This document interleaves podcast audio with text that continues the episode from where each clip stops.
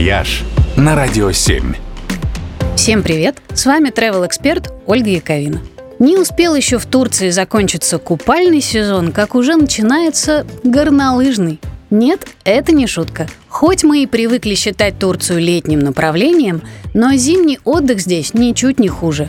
Ведь значительную часть страны занимают настоящие горы высотой более трех тысяч метров. Снега здесь тоже море. Горнолыжные курорты не хуже пляжных и тоже работают по системе «все включено». Последние годы турецкая горнолыжка очень активно развивается. Сегодня в стране уже более сорока курортов. Большинство из них совсем небольшие, с несложными спусками, которые подходят для новичков и семей с маленькими детьми. Но есть и вполне взрослые горки с длинными интересными спусками, с крутыми склонами и даже с возможностями для фрирайда и хелиски.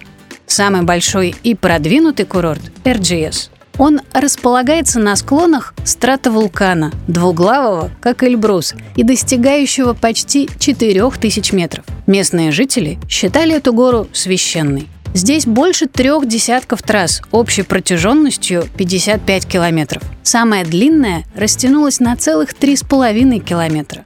Больше половины спусков имеют красную и черную маркировку. И хотя они попроще альпийских, но все равно кататься будет интересно даже продвинутым.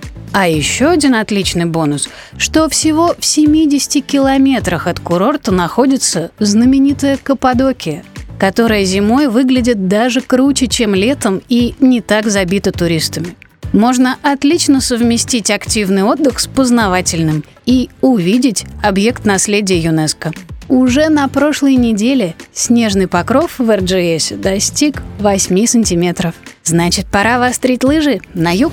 «Вояж» только на Радио семь.